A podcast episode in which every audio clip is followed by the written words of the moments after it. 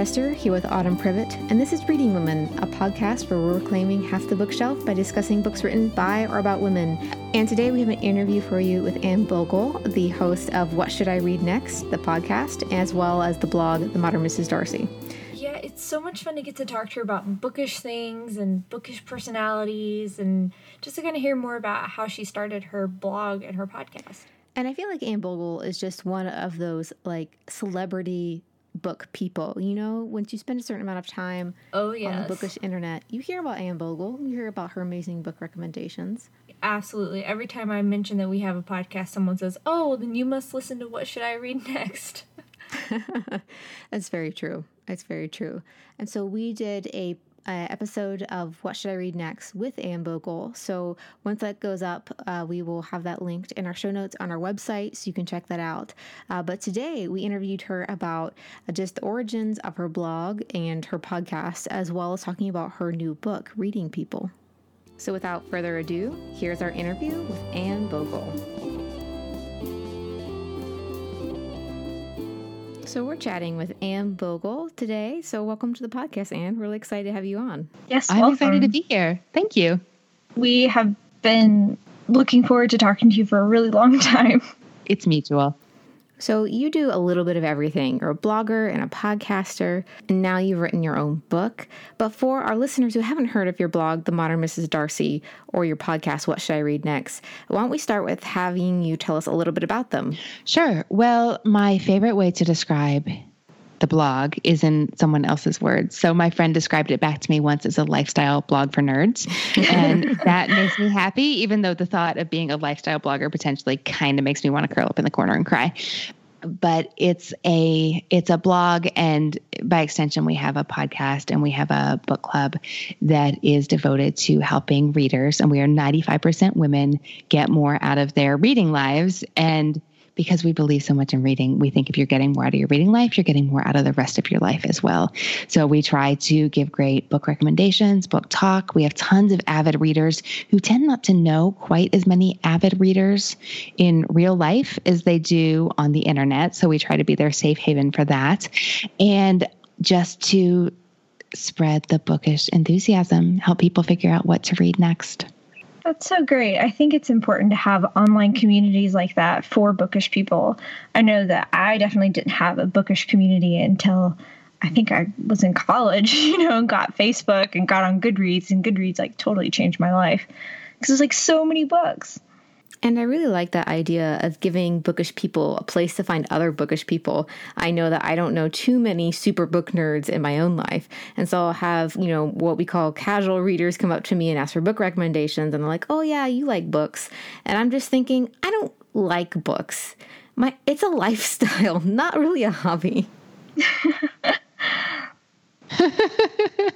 That is a true thing. I mean, I'm laughing because it's so true. And I can I can hear that you get it.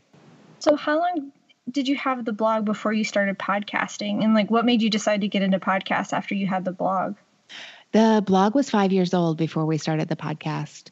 Wow. And yeah. People ask my husband all the time, like, and I, you know, I don't know why they ask him. Maybe he's more frank. Maybe that's it. But they're like, oh, so how did you... How do you have a podcast that people actually listen to right out of the gate? And I mean, as opposed to like, I think most new podcasters have like their mom and her book club listening. He's like, it's easy. You just blog for five years first. It's fine. um, but it actually was an outgrowth of the blog. So many years ago, I think on a Sunday morning, I threw up an impulse post on the blog that said, hey, people ask me all the time for great books to read.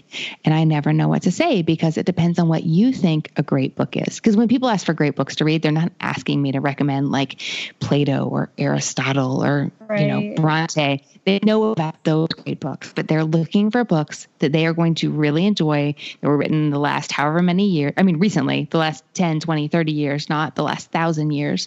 That are really going to resonate with them, that they're going to enjoy, that they're not going to want to put down. But those books are different for different readers. So when people come to me out of context and say, just tell me something really great. Just tell me about an amazing book. I, I would think like, but, but, but, but, but, but I have so many questions. Ah, so that was something I thought about a lot was if, if people want to read, how can they find books that will make them want to keep reading? So working on a theory, I put up a blog post that said, hey, let's give this a try. I explained my frustration with people saying, just give me a great book, and said, how about in comments, you tell me three books you love, one book you hate, and what you're reading now, and I will give you a few recommendations for what to read next. And we had like two hundred comments in a day, and I closed them with, oh, what have oh, I done? Wow. But for a while on on the weekends, I'd, I'd take on a few Uh, reader comments at a time and recommend books for them to read next. But I found it kind of frustrating. I mean, it was lots of fun, but it was also frustrating because I, I'd want to say like, oh, well, have you read this book, or would you be comfortable going with this genre, or how does this mm-hmm. topic strike you?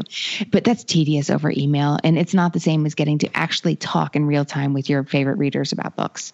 So simultaneously, I was thinking, wouldn't it be fun to start a podcast? And it took me a really long time to realize that those ideas actually went together. And you definitely tapped into something there, the idea that different people look for different things in their books. And so just being able to recommend books to them, I think you just do such a great job with that. And so you become known as one of the queens of book recommending. You have it down to an art, well, loosely, you know, art. Oh, very loosely.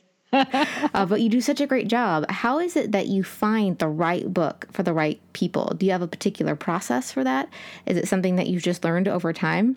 This is a situation where I think being a total nerd over my lifetime has really, really helped. I've been reading a lot of books and talking about them for a really long time. Just that incubation process from blogging, and especially that series, I think uh, I had had plenty of time to mull over the frustrations. Also, mm-hmm. I'm a total personality geek too. And I have been aware for a long time that any giftedness, and I'm using that word very, very loosely, I may have in logical reasoning is uh, not of the linear nature. So any kind of conversation that I could have with a reader that is free to explore widely and randomly, non-linearly, the different points of interest in their reading life was, um, if it didn't make them um, want to bash their head against a wall because I wasn't making any sense to them, could be a lot of fun for me and maybe fruitful in the end. I was thinking as you were talking about recommending books to people, you know, we actually get asked that a lot now, you know, now that we podcast too, people are like, oh, well, you should tell me exactly what I want to read. Um, but it's so true that like, depending on who you are as a person, you're not going to like the same books that I like. That's like, I know Kendra pretty well now, so I can recommend books to her pretty easily. But I never really made that connection to personality types and reading and what you like to read.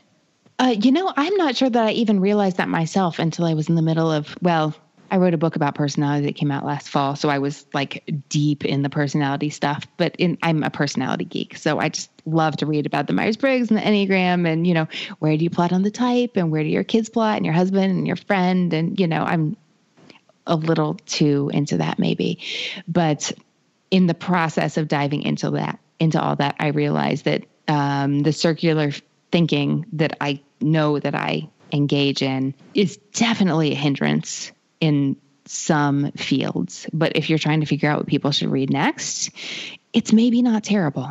So that was gratifying. So I also have one of those friends that loves, loves, loves personality tests. And so she says, Kendra, Kendra, you have to take this test. So I sit down and I take the test and I discover that I'm an introvert, which surprises no one. So with the Myers-Briggs, I ended up being an I N F J, I think it's called. That is the rarest of all personality types, according to the Myers-Briggs type indicator. That's what my friend said, yeah. But for some reason, I know a lot of them. I don't know if we like all find each other so we can sit around and not talk, but I don't know. I, I mean, it takes all types to make the world go round, but I would totally buy that. I mean, you want to feel understood, right? So you have to seek out those special snowflakes who get you, and I say that lovingly. And you're an I N T J, aren't you, Autumn? Yeah. I'm an I N T J. Yeah, they're pretty similar, but pretty according to Facebook, my personality type is the same as Draco Malfoy's. Well, you need to find yourself another another chart that can make you a, a less hated character in literature. Yeah, he does struggle a bit, doesn't he? Although, I mean, he has some smarts. But I will say for Draco, he does have some amazing hair. Yes. You know, I, I don't know that that's a personality thing, but it it is a silver lining here. Quite literally.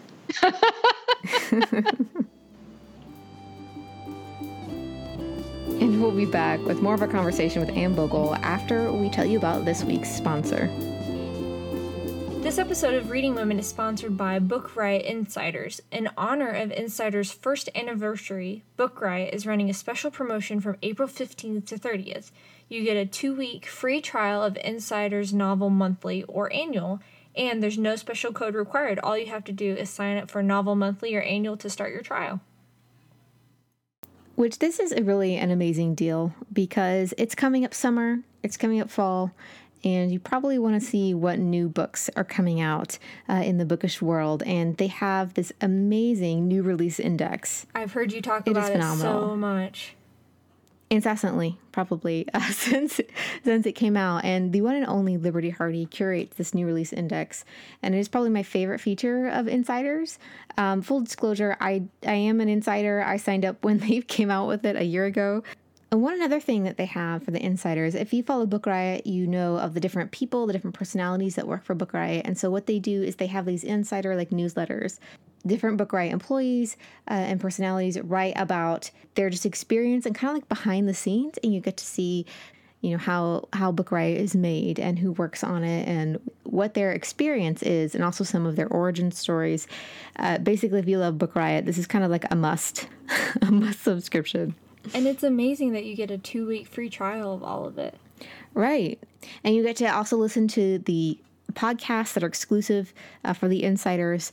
So you have uh, one that's for their challenge, the Book Riot Challenge, and there's also one where they pair up different podcast co-hosts and they mix and match them and they talk about something random, which sounds like it wouldn't be as exciting, but it really is because you just get these people going off on tangents about fun bookish nerd things.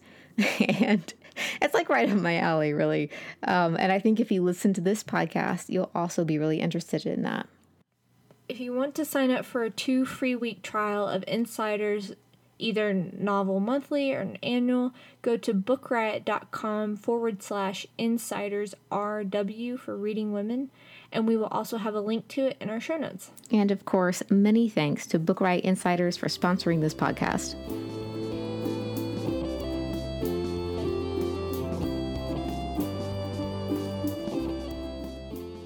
So you mentioned your book, and so it's called Reading People, right? And uh, it's about different, as we've kind of been talking about, and as you mentioned, it's about different kinds of personalities. So is the book just like an extension of your interest in reading and personalities, or did have you had the idea in mind for a while? Or I guess just maybe talk to us a little bit about like where the idea came from and how that process worked.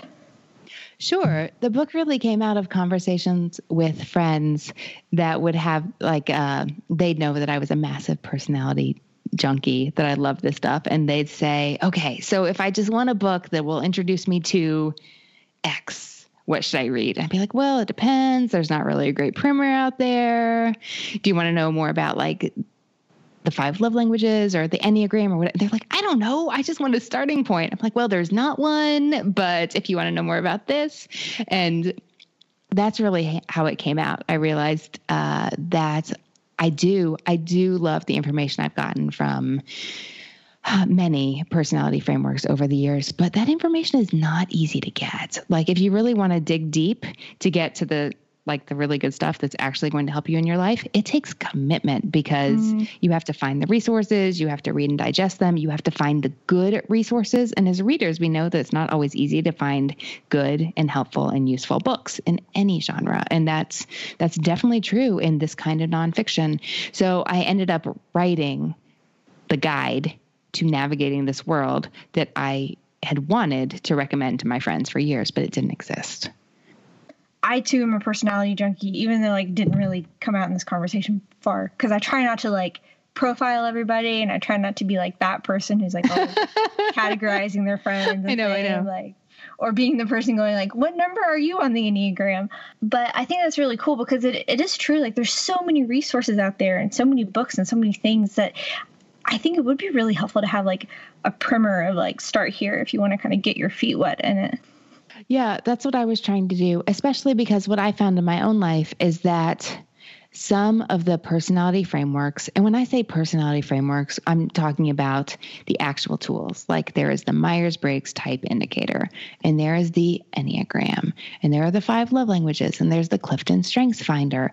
And most people resonate with some more than others. And it really made me sad for the lost opportunity when people would say like, uh, I, you know, the Clifton Strengths Finder didn't really mean that much to me. I didn't really resonate with it. So I think personality typing stuff is garbage. And I just want to be like, no, no, no, no, no, no, no. Let's try this again. Let's, you know, let's try a different framework. Let's try a different approach, because I do think that some people find some of the tools more useful than others. And that's fine. There's nothing wrong with that. Um, but the potential for eye-opening, life-changing insights is so great that I don't want people to taste one, not like it, or not benefit from it, and call the whole thing garbage.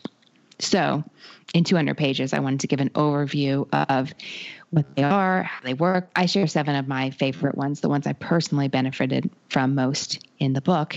And there's enough there for you to go on and for you to maybe even type yourself and to know what you'd be getting into. And then I give resources for further exploration with actual vetted best of class tools. And some I really think everybody should go into. Like, please, please, please find out if you're a highly sensitive person or not, per Elaine Aron's frameworks. That will that will change your life. And it's so, so easy. The bar is low. The payoff is high. This is a good thing. And please find out if you're an introvert or an extrovert. Um, and there's there's much to be gained from the rest. But some people are really into self-exploration and benefit from that. And some people, depending on their personality, um, really don't care that much. But if you are inclined to care, I think it's worth the time to figure some things out about yourself and the people around you. I think that's in- so interesting how the different tools that you mentioned, like what one you like helps your person, you know, it's dependent also on your personality. It's like very, I don't want to use the word meta because I feel like that's very overused, but, but I love it. Yeah. So like the five love languages really helped, I think, my husband and I, because it was like, how we show we care is different and how we like to receive is different. So yeah. I give in a different way and I like to receive in a different way, which really like kind of makes your brain implode, especially when you're newly married and trying to figure out all the stuff. And now it's like, well, whatever, like I'm not as much time. Or, and also it changes over time as well. Your Myers-Briggs, mine hasn't changed over the course of whatever, but I do run middle of the road on a lot of different ones. So I guess depending on what test I was taking, sometimes I'm a T and sometimes an F. So I'm not really sure what's going on with that. I did find that a bit confusing. So I did already know that I was an introvert. I mean, I think I'm one of the most introverted introverts like in the history of ever, but that's pretty obvious, I think. But then my husband is also an ambivert. Like he needs both of them, which I also found interesting. Do you, like, I know this is a slight tangent, but do you have any feelings about like ambivert versus like, Uh, the introvert extrovert on that?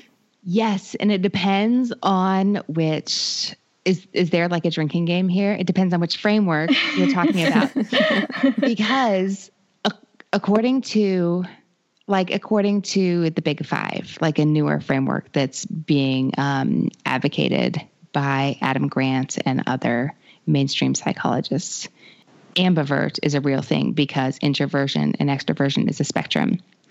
And I, liberal arts major that I am, think that it is a spectrum. However, it is also true that according to the actual Myers-Briggs framework, you cannot be an ambivert. You are one or the other. And you cannot be like a T slash F. You are one or the other. And the reason is, and were we talking about imploding things? The reason is those four-letter types, I N F P, E N T J, E S T P, those are just proxies. What they really do is specify the order in which you access your cognitive functions. Everyone uses four in a top to bottom deck of cards order, and that type, I N F J, specifies which order you are accessing your functions in. So you can't be an I N T J J slash P because those are different stacks of cognitive functions. So for a lot of times when people can't figure out their type, it's because they're taking a quiz on like sixteen personalities dot com or something like that, which is an excellent resource. It's an excellent starting point. But for most people, it's just a starting point. But when you look at the cognitive functions and how they work and what they are, you have to determine what order you access those in, what your inner mental priorities are to truly determine your type. So that's a lot from a lot of people. There's a chapter on that in Reading People. I recommend everybody read it twice with a highlighter. But if you really do want to recommend, or if you really do want to understand Myers-Briggs, you have to understand the cognitive functions. But when it's hard, I think it's like learning to play bridge. The first time you're like, what on earth is happening? But then you get it and it's fine. You're doing it. But if you want to get Myers, if you truly want to understand Myers-Briggs, you need to understand the cognitive functions. For some people, they're like, you know what? I'm out. I don't care that much. And that is fine. For some people, understanding what those functions are and how they use them, like where they excel and which ones they really need to focus on bringing up if they want to really excel in their chosen uh, profession, for example, if they feel like that might help them there, it's worth the mental investment. And I think we're talking about two hours, not like two years of your life to really understand how this works. But that was probably more than you wanted to know. But a lot of people don't know that about Myers-Briggs. I'm over here like penciling down all of the other. Like wipe up the puddle. No, I hear, I've been there. I hear you. My brain just, I was like, my brain just imploded. Well, it's interesting that, you know, and I just learned about, what's the numbers one? Yeah, the Enneagram. Okay. So I just learned about that probably about six months ago. Uh-huh. And I don't know, it's just, I just find it interesting how different people come up with the different systems and like how they got there and like why they decided that a new system was needed. And I don't know, maybe I just prefer the context of like the fast, the scientific, like, social context, but I don't know. It, it is it is very fascinating in learning about that. Was I the one who told you about the Enneagram? No, I, I was on YouTube. Oh, I thought for sure it'd be me. Like I took the, I did the Enneagram last year, and I feel like it totally changed my life, like how I viewed myself. And I'm a huge fan of that. I found that framework to be really helpful for me personally. But I think I'm getting us further down the tangent. I think some people really need metaphors to understand things. And people who do love metaphors and analogies love these personality frameworks because it gives them a way to see. That's what mm-hmm. they really need. And yeah. I'm saying that as someone who really needs those to see. Like, I yes. can't tell you how many times I'll be talking to my husband at the kitchen counter. I'll be like, it's like there's a tree in the woods. No, no, no, no. It's like there's a flower in the... No, no, no, no, no. I'm just I'm looking for the right mental picture to give you. If you're one of those people... you're going to love personality frameworks. And if not, just find out if you're a highly sensitive person or not, if you're an introvert or extrovert, and move forward in the world knowing that information. It will help you.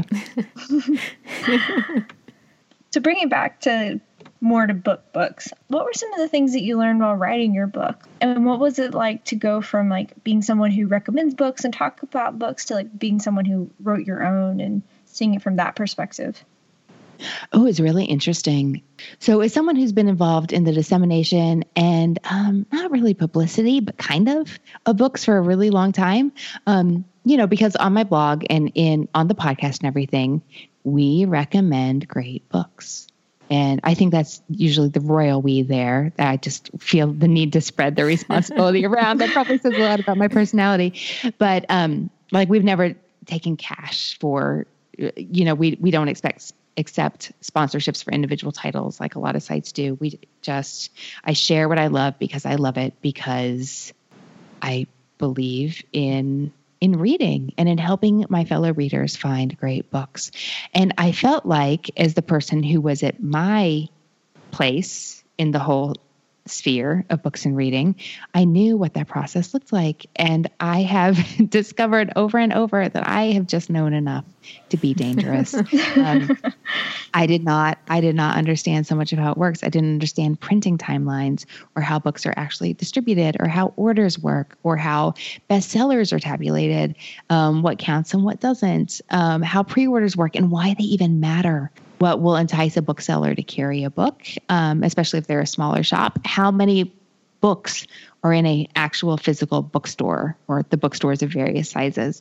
Now I'm at least aware that I only know enough to be dangerous. There's much, much, much more I know or I don't know than I do. Yes, it has been an education every step of the way.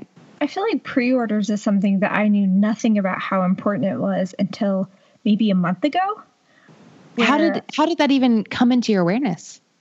Someone I follow now a lot of like publishers and writers on Twitter, and someone was tweeting about it. And I was like, oh my goodness, I had no idea that it's actually important with pre-orders for tabulating. Isn't it for like bestsellers? Am I remembering that correctly?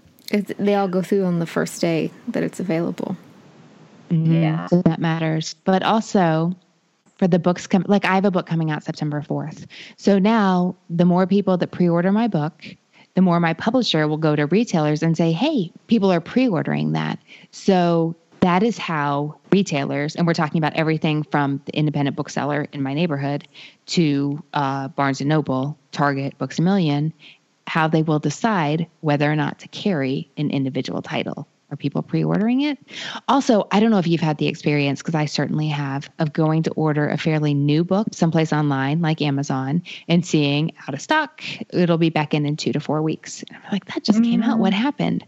Well, what happened was based on pre-orders, they underestimated initial demand. And those printed copies are gone. So they put in an order for more and everybody's waiting.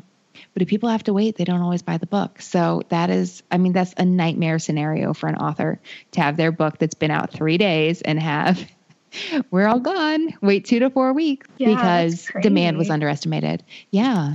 And I just, I had no idea until six months ago, maybe, maybe a year, that that's how that worked. No clue. Was there anything that you learned in like the actual writing process of like putting a book together and editing and deciding how to structure it that you learned in that process? Oh, unlike some of us, I'm not great with structure. I think the same things that help me really draw unexpected and less than obvious connections when I'm trying to help someone decide what kind of books they may be interested in also make it a nightmare for me to impose structure on something I'm writing, whether it's a five hundred word essay or a fifty thousand word book. But a good essay, and especially a good book, needs a good backbone. I've really learned why traditional print publishing takes so long. I've learned how many different hands are on a manuscript that makes its way to your bookshelves or the bookstore shelves. And um, just how much writing is a collaborative effort. I had no idea before I really went. I mean, I, I heard my friends talk about, or other authors on interviews talk about their editors and their agents and their beta readers and their proof, you know, their copy editors. And I heard them, but I really didn't get the extent of it until I went through it myself. I just have a lot more admiration for what books, what puts the books I love to read in my hands. It's way more involved than I ever imagined when I first fell in love with reading all those years ago. I think that sounds amazing. And I know my friend really enjoyed your book, and I really enjoyed reading about reading about the different personalities. And we could probably talk about it a lot longer, uh, but we, you know, we don't want to keep everyone here forever because it would happen. It would happen. Uh, but before you go, you were so great at recommending books, and you talk about recommending books to specific people. But do you have any like Swiss Army recommendations that you just think that almost, in a more general sense, obviously over generalization, uh, but that almost everyone you think would enjoy, or just books that you find yourself recommending a lot? Yes, that's a great question. Okay. For book lovers, The Storied Life of A J. Fikry by Gabrielle Zevin has been a big hit. Do you all know anything about this? I've, I've heard of it, I but don't. I haven't read it. Okay. So this is, it's just a feel good story for book lovers, which is what I was told before I picked it up. And I think I was a little surprised how it did get a little bit dark. So now you've been warned. I mean, very vaguely warned, but this is the story of a man who runs a bookstore who believes that um, books change lives. And it's also the story of a man who has a baby mysteriously dropped on his doorstep that he adopts and raises from infancy in said bookstore. And it's so much fun for book lovers because it's set in a world that we all can't get enough of. This is a bookstore on an island in New England someplace. And uh, it's a love story. It's a story about a father and daughter. And every chapter begins with an extremely perfect quote from a book that we either have read and loved or are jotting down on our to-be read list because of the context it's playing in the story. And a book about books that makes you want to read more books is, I mean, that's a crowd pleaser. Absolutely. I also really love Amor Towles's Rules of Civility. It's his debut. It came out uh, somewhere in the neighborhood of twenty eleven, twenty twelve. And this is historical fiction. It's the story of, oh, let's see, it's set in like nineteen thirty-eight, New York City. It opens on New Year's Eve. And it's the story of this unlikely band of friends who are brought together by this chance event. It changes all their lives. And um, the setting is just so rich. Like I can picture the snow falling as they're sitting in the diner on New Year's Eve right before the thing happens that changes everything.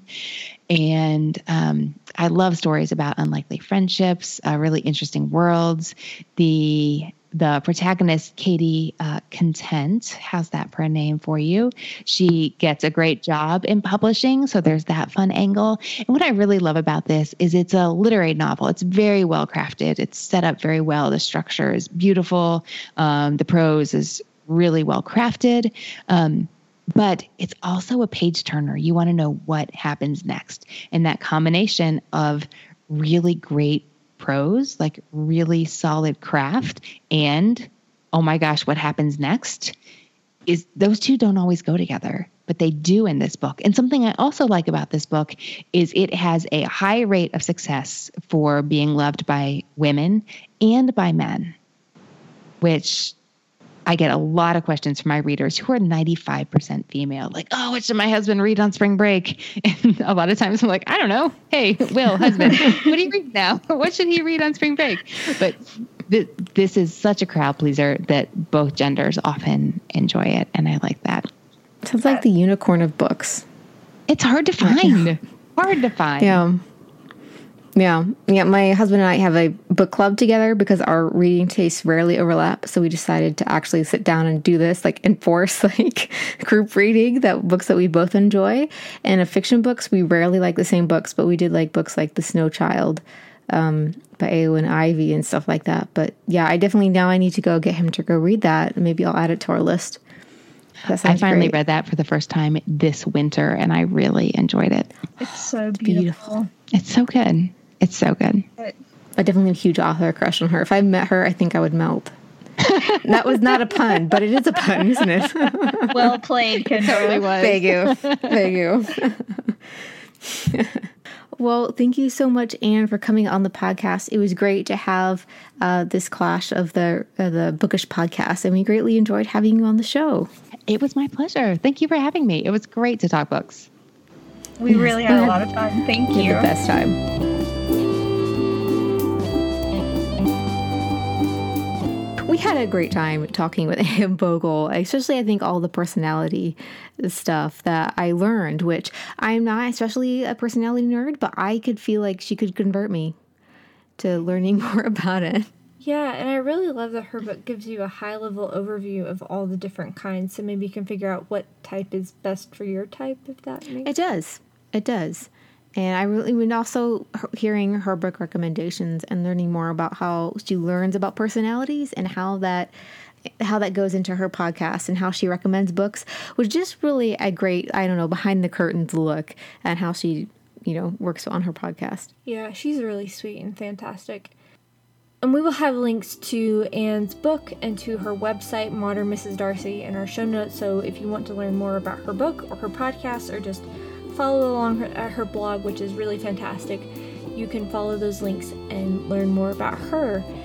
And we also want to say a special thank you to Book Riot Insiders for sponsoring this episode. And as always, you can find Reading Women on all the social media channels at The Reading Women, and you can find Kendra at Katie Winchester and me at Autumn Privet. Thank you all so much for listening, and we'll talk to you soon. Bye, guys.